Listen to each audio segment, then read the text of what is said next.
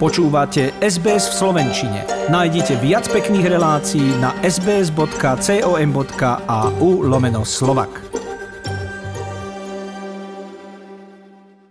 Aj naďalej počúvate slovenské vysielanie rádia SBS v Austrálii a trošku spomalíme a zjemníme. Mnohí teraz v slovenských komunitách spomínate skupinu Hrdza a že aké majú pekné pesničky a odkiaľ sa tu tak odrazu vzali, tak sa spýtame priamo ich. Na telefóne mám speváka Slava Gibartyho. Ahoj. Ahoj. Napriek tomu, že my v Austrálii vás evidujeme iba vďaka internetu, čo je pochopiteľné na tú diaľku, a teda iba v posledných rokoch, vy už máte za sebou veľmi slušnú históriu a niekoľko albumov. Ak som čítala ten správny článok, tak ste vznikli už v minulom tisícročí. Je to pravda? Vznikli sme pred 22 rokmi v roku 1999. No je už neuveriteľné, jak to všetko rýchlo letí a čo všetko vlastne sa udialo a kde sme sa vlastne dostali s celou kapelou. Vaša kapela teda hrá 22 rokov a prešli ste si v podstate určitými úrovňami tej ľudovej hudby. Však opíš nám to trošku vaše začiatky a to, akým smerom ste sa uberali až do toho dnešného dňa. Áno, no tak v podstate my sme nikdy nejak nechceli budovať na tej ľudovke vlastne. Stále som si chcel založiť nejakú kapelu a ja som písal vždy vlastné piesne, vlastné texty a v tom 99. podarilo stretnúť s Jarkou Sisakovou pri ohni to je herečka jedného divadla v Prešove. Vlastne mala celkom pekný hlas, tak som jej povedal, že by sme mohli skúsiť niečo spolu, tak sme aj začali. Ona je Rusinka, aj vlastne to divadlo je rusínske, ukrajinské. No a začala si presadzovať, že by sme hneď na začiatku, že by sme aj nejaké ľudovky skúsili hrať. A vymyslela si to tak, že mali by sme ísť hrať na rusínsky ples, ale že tam nás jednoducho nezoberú, keď tie rusínske pesničky nezahráme. Čiže ona hneď na začiatku ma vlastne pritlačila k tomu, že by som prearanžoval niečo vlastne. Ona mi to vždy len zaspievala nejakú melódiu, ja som nemal nejaké iné podklady a na to som vlastne spravil hudbu. Takže takto na tom úplnom začiatku ešte v roku 99 začalo a čo bolo zvláštne, že práve tie piesne, ktoré vychádzali z ľudového, tie mali také najväčší úspech u poslucháčov. Čiže hneď na začiatku sme sa nejako takto nasmerovali a ja som tú ľudovú hudbu veľmi miloval aj vlastne v detstve, alebo keď som vyrastal, tak som sa stretal s rôznymi muzikantmi a tí na mňa vlastne nabalili rôzne iné ľudové regióny Slovenska. No a že vlastne bolo to vo mne a nejak som sa ja našiel, že som začal písať, ono väčšinou my hráme autorské piesne, nie sú to ľudové piesne. Možno, že 90 repertoáru sú vlastné piesne, oni len vychádzajú z tých slovenských alebo slovanských koreňov. A plus máme ako niekoľko ľudoviek, ktoré sú prerobené no, do toho nášho štýlu. Ale vidíš, robíte to veľmi dobre, pretože vôbec by som nepovedala, že tie piesne som v živote predtým nepočula. Znejú ako naozaj, keby si mi povedal, že moja babka ich spievala pred 80 rokmi, tak by som ti naozaj uverila. Takže to je dobrá vizitka, nie? Si áno.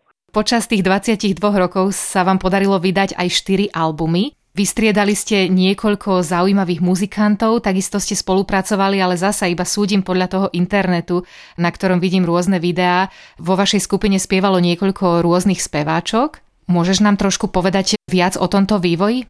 Prvá bola Jarka Sisaková, ona v podstate odišla asi v roku 2002, potom prišla Veronika Rabadová, a bola sa mi dosť dlho, to bolo aj dosť také úspešné obdobie, kedy sme hrávali veľa na Slovensku v Čechách, vyhrávali rôzne festivaly a súťaže. A potom v roku 2016 vlastne Veronika odišla, prišla k nám Zuzana Jara, to je občan Polska, ale narodila sa na Ukrajine vlastne a žije v rusínskej komunite v Polsku. Tá rusínska komunita, oni sa nazývajú Lemkovia, mne to veľmi vyhovovalo, no dohodli sme sa na spolupráci a tak sa k nám vlastne dostala do kapely a posunula zase tú kapelu niekoľko levelov vyššie. Plus máme ešte jednu spevačku, lebo Zuzana má aj svoje vlastné projekty a vždy trvala na tom, že musíme mať ešte jednu spevačku, aby tá kapela išla ďalej, aby nebola nejak zabrzdená. A to je dcera môjho bratranca Lucia Gibarty.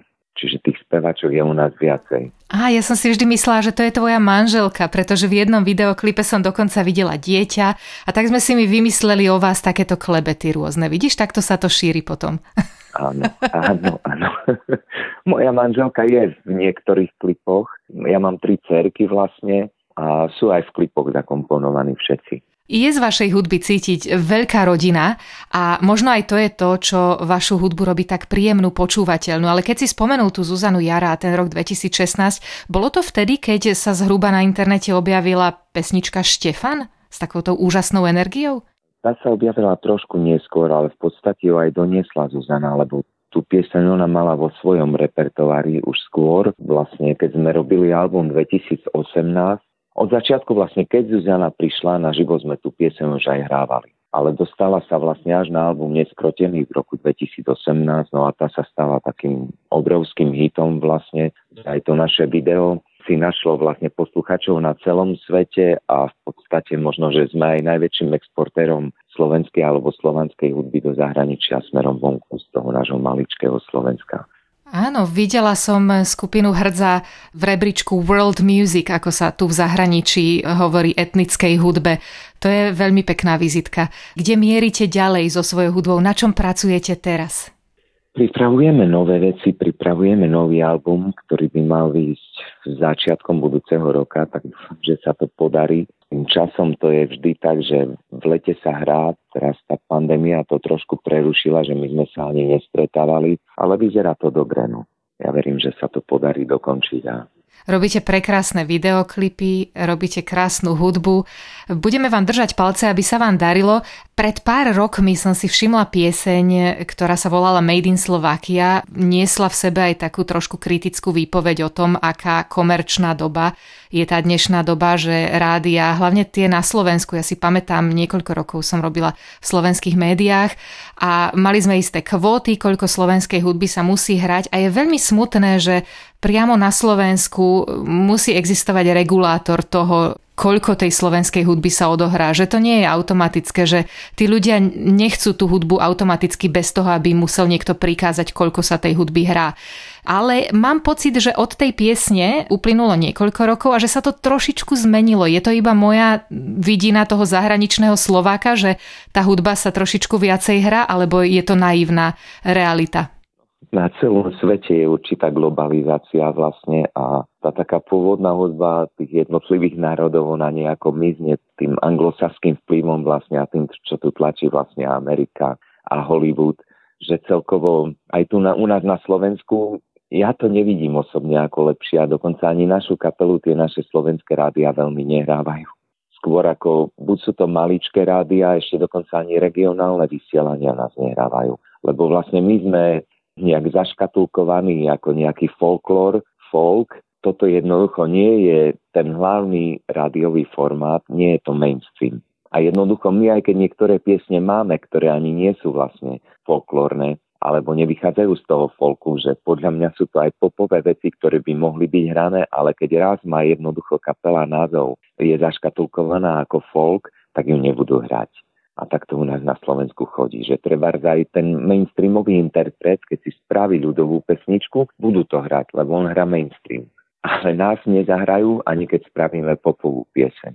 Ono je to také, no možno, že trošku ťažšie, ale tento trend je po celom svete. A vlastne ja, niekedy mi to dosť vadilo, ja som, som bol taký ako pohoršený, búril som sa voči tomu, ale teraz to vidím, že je to tak, my máme svojich poslucháčov, dopyt po koncertoch je obrovský vlastne, dostávame ponuky dokonca do celého sveta vlastne, lebo ľudia nepočúvajú len ten mainstream, ale počúvajú rôznu hudbu a my sme si našli nejaké miesto, nejaký ten segment na trhu vlastne, kde je o nás veľký záujem.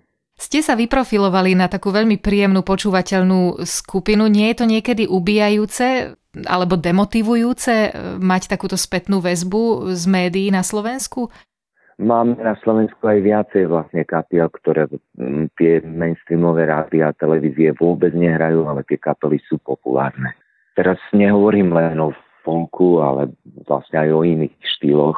Dnes je taká doba, že možno tie médiá nie sú až také dôležité. Treba sú interpreti, ktorí médiá dosť veľa hrávajú, ale dajme tomu nemajú takú veľkú tú poslucháckú základňu, že v tých digitálnych médiách nemajú svojho fanúšika alebo poslucháča. Nech vás tá situácia ženie vpred, nech vás neubíja, práve naopak, nech vás motivuje ísť ďalej.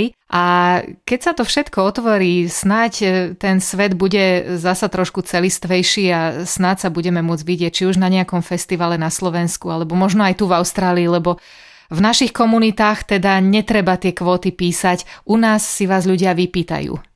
Ďakujeme. No ja verím, že sa to určite zlepší a ponuky sme mali už aj do Austrálie. Sme vlastne niekedy riešili, že pôjdeme, no zatiaľ to zastalo, ale pravdou je vlastne, že mnohí tí redaktori z rady po celom svete, ktorí hrajú tzv. world music, tak vlastne púšťajú aj tú našu hrdzu Slovensku. To je aj vrátanie Austrálie, Nového Zelandu a dokonca my aj predávame CDčka nie našim Slovakom, ale ľuďom z celého sveta a išli CDčka aj do Austrálie, Nový Zeland, ako Japonsko, celý svet, alebo Južná Amerika. Je to také zvláštne, že tú našu slovenskú hudbu vlastne si kupujú ľudia, ktorí tomu vôbec nerozumejú. Ďakujeme veľmi pekne za rozhovor, nech sa vám darí a snad sa teda uvidíme. Ďakujeme, tešíme sa, verím, že jedného dňa prídeme aj do Austrálie. Chcete počuť viac relácií ako táto? Počúvajte cez Apple Podcast, Google Podcast, Spotify alebo kdekoľvek získajte svoj podcast.